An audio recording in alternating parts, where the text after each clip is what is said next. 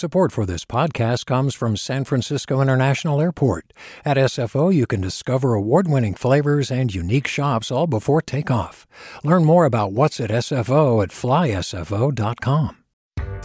Hi there, I'm Rand Abdel Fattah from Throughline. If you're listening to this podcast, you know that KQED produces exceptional storytelling that keeps you informed, inspired, and entertained. Their podcasts cover issues from your neighborhood to the entire country and everything in between. Support this work today.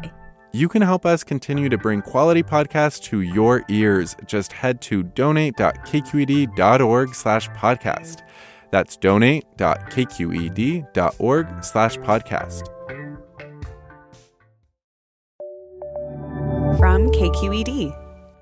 This is the California Report. Good morning. I'm Saul Gonzalez in Los Angeles. No to tear! No to tear! No to tear! Over the weekend, employees of healthcare giant Kaiser Permanente staged worker solidarity rallies. Tens of thousands of Kaiser workers, like nurses, pharmacists, and physical therapists, are threatening to strike. Weary from the pandemic, workers are unhappy with Kaiser over staffing levels and its proposals to increase pay by only 1% a year over 3 years and to create a two-tier wage system, which would pay new hires substantially less. Here's Hal Ruddock, executive director of the Alliance of Healthcare Unions, addressing hundreds of Kaiser workers at a rally in Pasadena. Union members are sick and tired of hearing companies talk about us as heroes, putting up signs, recognizing employees and heroes, and turning around and treating us with disrespect. Don't call us heroes. Treat us like heroes. One of those attending the rally was Kaiser operating room nurse Saeed Robb, who was infected with COVID while on the job. He told the California Report that Kaiser's wage and salary proposals are an insult given the pandemic risks he and his nursing colleagues have faced. I was positive. Then I gave it to all my three kids, my mom, my dad, my wife, and my cousin. 8 people got infected. I worked. But this is now, all those hard work I did at the time of COVID, the Kaiser doesn't understand how much risk I took, what I did. They are asking for pay raise 1%. What are you talking about? And we tell to Kaiser that you want to make the best in the healthcare, then you got to reinvest in the nurses. Kaiser says meeting worker demands would lead to higher healthcare costs and less healthcare access for its members. Open enrollment begins today for Covered California, the state's health insurance marketplace. Expanded federal subsidies will make 2022 health insurance policies far more affordable. The American Rescue Plan, which was signed by President Biden, will help consumers in all income brackets by paying for an average of 90% of their monthly health insurance premiums.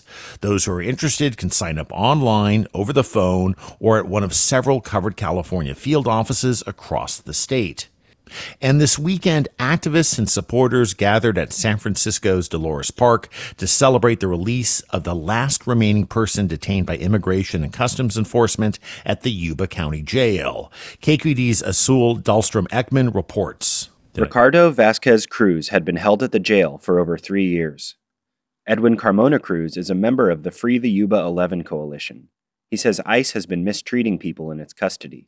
Our community partners have been consistent with documenting the human rights abuses, the inhumane conditions, the lack of COVID safety protocols, and how just dangerous and unnecessary detention is in general. The coalition is now advocating that federal officials end ICE's contract with the jail. ICE's website states that detainees live in, quote, safe, secure, and humane environments, end quote. They did not immediately respond to a request for comment. For the California Report, I'm Azul Dahlstrom-Eckman in San Francisco. A new organization in California hopes to help people who've been released from prison reintegrate back into their communities. The California Report's Keith Mizuguchi has the details. The Re-Entry Providers Association of California, or REPAC, is the nation's first statewide coordinated effort to help formerly incarcerated people succeed on the outside.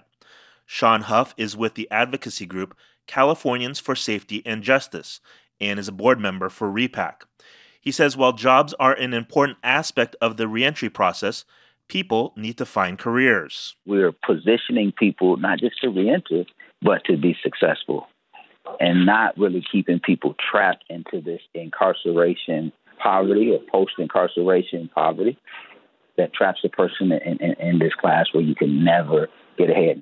Huff says REPAC also plans to work with providers to connect those who are formerly incarcerated with the services they need. What about those with mental health issues or just dealing with a lot of the trauma that often led to the bad decisions that we made? How do we get connected to a public health provider, right? How do I look at a person's complete health and well-being? California releases as many as 35,000 people each year who have either finished their sentence or been paroled. Those numbers have soared during the pandemic in an effort to ease crowding. Organizers say that's placed even more importance on reentry programs in the state. For the California Report, I'm Keith Mizuguchi. Starting today, Marin County is lifting indoor mask restrictions for people who are fully vaccinated against COVID-19. That includes restaurants, bars, grocery stores, and churches, but businesses can still require masks for customers. Marin is the first county in the Bay Area to lift indoor mask restrictions after meeting the criteria set by health officials back in September. Hi, I'm Sasha Koka, host of the California Report Magazine. Every week, we bring you stories about what connects us in the giant, diverse Golden State. Because what happens in California changes the world. I love this place. We were once seen as, like, the place to be, California. The land of milk and honey. That's where you go to Sunshine State, but we just have challenges right now. KQED's California Report Magazine. New episodes drop every Friday, wherever you get your podcasts. Hey, it's Glenn Washington from Snap Judgment, and if you love what you're hearing, and I know you love what you're hearing, please consider becoming a KQED member. Get special access to cool events, behind-the-scenes footage, and so much more. Plus, you'll sleep better at night, knowing you did your part for the community you depend upon. It's in you. Please be in it. Visit donate.kqed.org/podcasts to sign up now. That's podcast with an S. Thanks. This week, world leaders, scientists, and activists gather in Glasgow, Scotland for the United Nations Climate Conference, also known as COP26. The conference is considered critical in assessing what's happened or hasn't when it comes to the world's response to the threat of climate change, and hammering out future strategies and commitments from governments to keep our planet from heating up even more. There'll be plenty of Californians at the conference, and we thought this would be a good time to review the state's ambitious climate change goals and what's being done to achieve them. Joining us to discuss is KQED climate reporter Ezra David Romero. Ezra, thanks for joining us. Hey, thanks for having me. So as I said, California is sending this big group to Glasgow, and I can see why nations have climate change mitigation goals, but why California? Why should the Golden State have a climate change target or policies like Germany or China or Norway? Yeah, well, simply put, California has the largest economy out of all the states. And if we were a sovereign nation, we would rank fifth in out of the whole world. So what we do here matters, and it influences national policy. It's also important to note that the state doesn't have a negotiating seat at COP26 because they're not a nation. But all of this is a chance for state leaders to tout its climate work and to compare ourselves to the rest of the world. So tell me about California's goals when it comes to reducing greenhouse gases. How are we doing when it comes to achieving that? Well, we have a lot of goals here, everything from car and truck emission standards, a law that mandates a quarter of all cap and trade funds go to low-income communities. And we also have rules that mandate reducing short-term lived climate pollutants like methane. We want to reduce those by 50% in less than a decade. But I think most notably, the state reached its 2020 goal to reduce greenhouse gas emissions below 1990 levels 4 years early. So that was a really big deal. But some scientists say the state isn't on track to meet stricter goals by 2030 or even 2050. And in September, the legislature failed to pass the California Climate Crisis Act. That bill would have had the state become climate neutral as soon as possible and no later by 2045. And climate activists and some scientists say that was a lost opportunity to take the climate crisis seriously. You know, when I think of a contributor to climate change, I immediately think of all of the cars on California's highways and freeways and roads. What's happening there? California has this goal to have 1.5 million zero-emission vehicles on roads by 2025, and then 5 million by 2030. So far, we have fewer than a million, and there's only something like 2 million nationwide. So there's a long way to go. There's a lot of work to get to that point. But then there's all the infrastructure that we need to support those cars.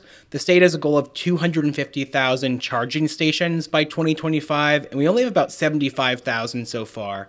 So there's a lot of work to be done there. And finally, Ezra, you know as well as I do that California has this clean, green reputation. We're the land of solar farms and wind farms and lots of Teslas. We should be pretty well positioned to meet our climate change goals, but is that the reality? Yeah, well, California, you know, we have this litany of climate policies and plans, and you might see electric vehicles like Teslas all over the place. But it's at the same time, it's also the seventh largest producer of crude oil in the country. And remember, this climate crisis is all about the effects of what happens when we burn fossil fuels. So in one way, we are this place that has these climate emission goals, and it's really great. But on the other side, we're an oil state. And the state auditor recently said that if California doesn't make deeper cuts to greenhouse gas emissions, it will likely fail to reach its goals. So we have a lot of work ahead of us. Well, listen, Ezra David Romero, climate change reporter for KQED, thanks so much for joining us on the California Report. Really appreciate your time. Yeah, no problem. Thanks for having me. There's been a lot of attention in recent weeks on the passage of the Biden administration's massive social spending legislative package called Build Back Better. But the White House also says it's committed to immigration reform, ultimately creating a pathway to citizenship for the 11 to 12 million undocumented who live in this country. A key figure in that effort is California's U.S. Senator Alex Padilla. Padilla himself is the child of immigrants from Mexico and is the first Latino to represent the Golden State in the Senate. Because of Republican opposition to a regular legislative vote, Padilla is putting his hopes on a complicated process called budget reconciliation to get immigration reform passed. He talked to the California Report about that and his own political future. I'm hopeful that we're going to make some significant progress on the immigration front here through the budget reconciliation package. And again, a reminder, the reason we are so focused here is because Republican senators, all 50 of them, refuse to, negotiate in good faith. I've heard a lot of, we support dreamers, we support farm workers, but, and excuse after excuse after excuse. So if we're able to utilize precedents of when Republicans ran the majority and changed immigration laws through budget reconciliation in 2005, with that as precedent, if we're able to do the same and do right by dreamers, TPS holders, farm workers, all essential workers, the goal here is to provide as much security and protection to as many immigrants as possible. And I'm feeling good about our chances here. Why? I mean, the Senate parliamentarian, I won't get in the weeds on this too much, but the Senate parliamentarian who's basically the arbiter of what can be in reconciliation, what can't, has ruled against you a couple of times now. So what gives you that confidence? Right. I'm confident because, we have compelling arguments, not just moral arguments, but solid economic arguments to be made. The parliamentarian's initial, denials of the first proposal that we put in front of her was just that. It was no to a specific proposal, not to doing immigration changes through reconciliation as a whole. So we have a plan B, we have a plan C, we have alternative proposals that we believe meets the criteria of the reconciliation process. Again, optimistic that we're going to be successful when this is all said and done. And Senator, beyond immigration, one question about you. You were not elected to this position that you're in as U.S. Senator from California. You were selected by Governor Gavin Newsom to fill the empty seat left by Kamala Harris when she became Vice President of the United States. But you will face voters next year in an election. You've already announced that you will be running. What will be your argument to the people of California that you deserve to keep this job? A better response to the COVID-19 pandemic. We saw the prior administration in denial of COVID. And among my first acts as a member of the Senate was to help craft and vote for the American Rescue Plan. and you look at the relief that's meant for working families, for small business owners, for state and local governments, and vaccines. You know, California is one of the leading states when it comes to vaccine distribution, shots in arms, and we see the lower case counts as a result. I'm proud of that. So I'm here to make it count, make every day count. That's U.S. Senator Alex Padilla of California. And that's the California Report for Monday, November 1st. We're a production of KQED Public Radio. I'm Saul Gonzalez. Thanks so much for listening, and have a great morning and day. Support for the California Report comes from Stanford Medicine, protecting your health and providing dependable care with safe in-person appointments and video visits. StanfordHealthcare.org/adaptingcare. Paint Care. Now with 800 drop-off sites in California where households and businesses can recycle their leftover paint. More at paintcare.org. And Eric and Wendy Schmidt, whose philanthropy includes Schmidt Futures, focused on finding exceptional people and helping them do more for others together. On the web at schmidtfutures.com. Do you love learning about the San Francisco Bay Area? Its history, its people, its unique blend of cultures? Then you should check out the Bay Curious book. I'm Katrina Schwartz, editor and producer on the Bay Curious podcast, and I'm here to let you know that for the month of May, we've worked out a sweet deal for KQED podcast listeners. Right now, you can get the Bay Curious ebook for $1.99. That's right, $1.99. Just search for Bay Curious wherever you get your ebooks, or find a link in our show notes. This offer does expire at the end of the month, though, so you'll want to act on it fast. Happy reading!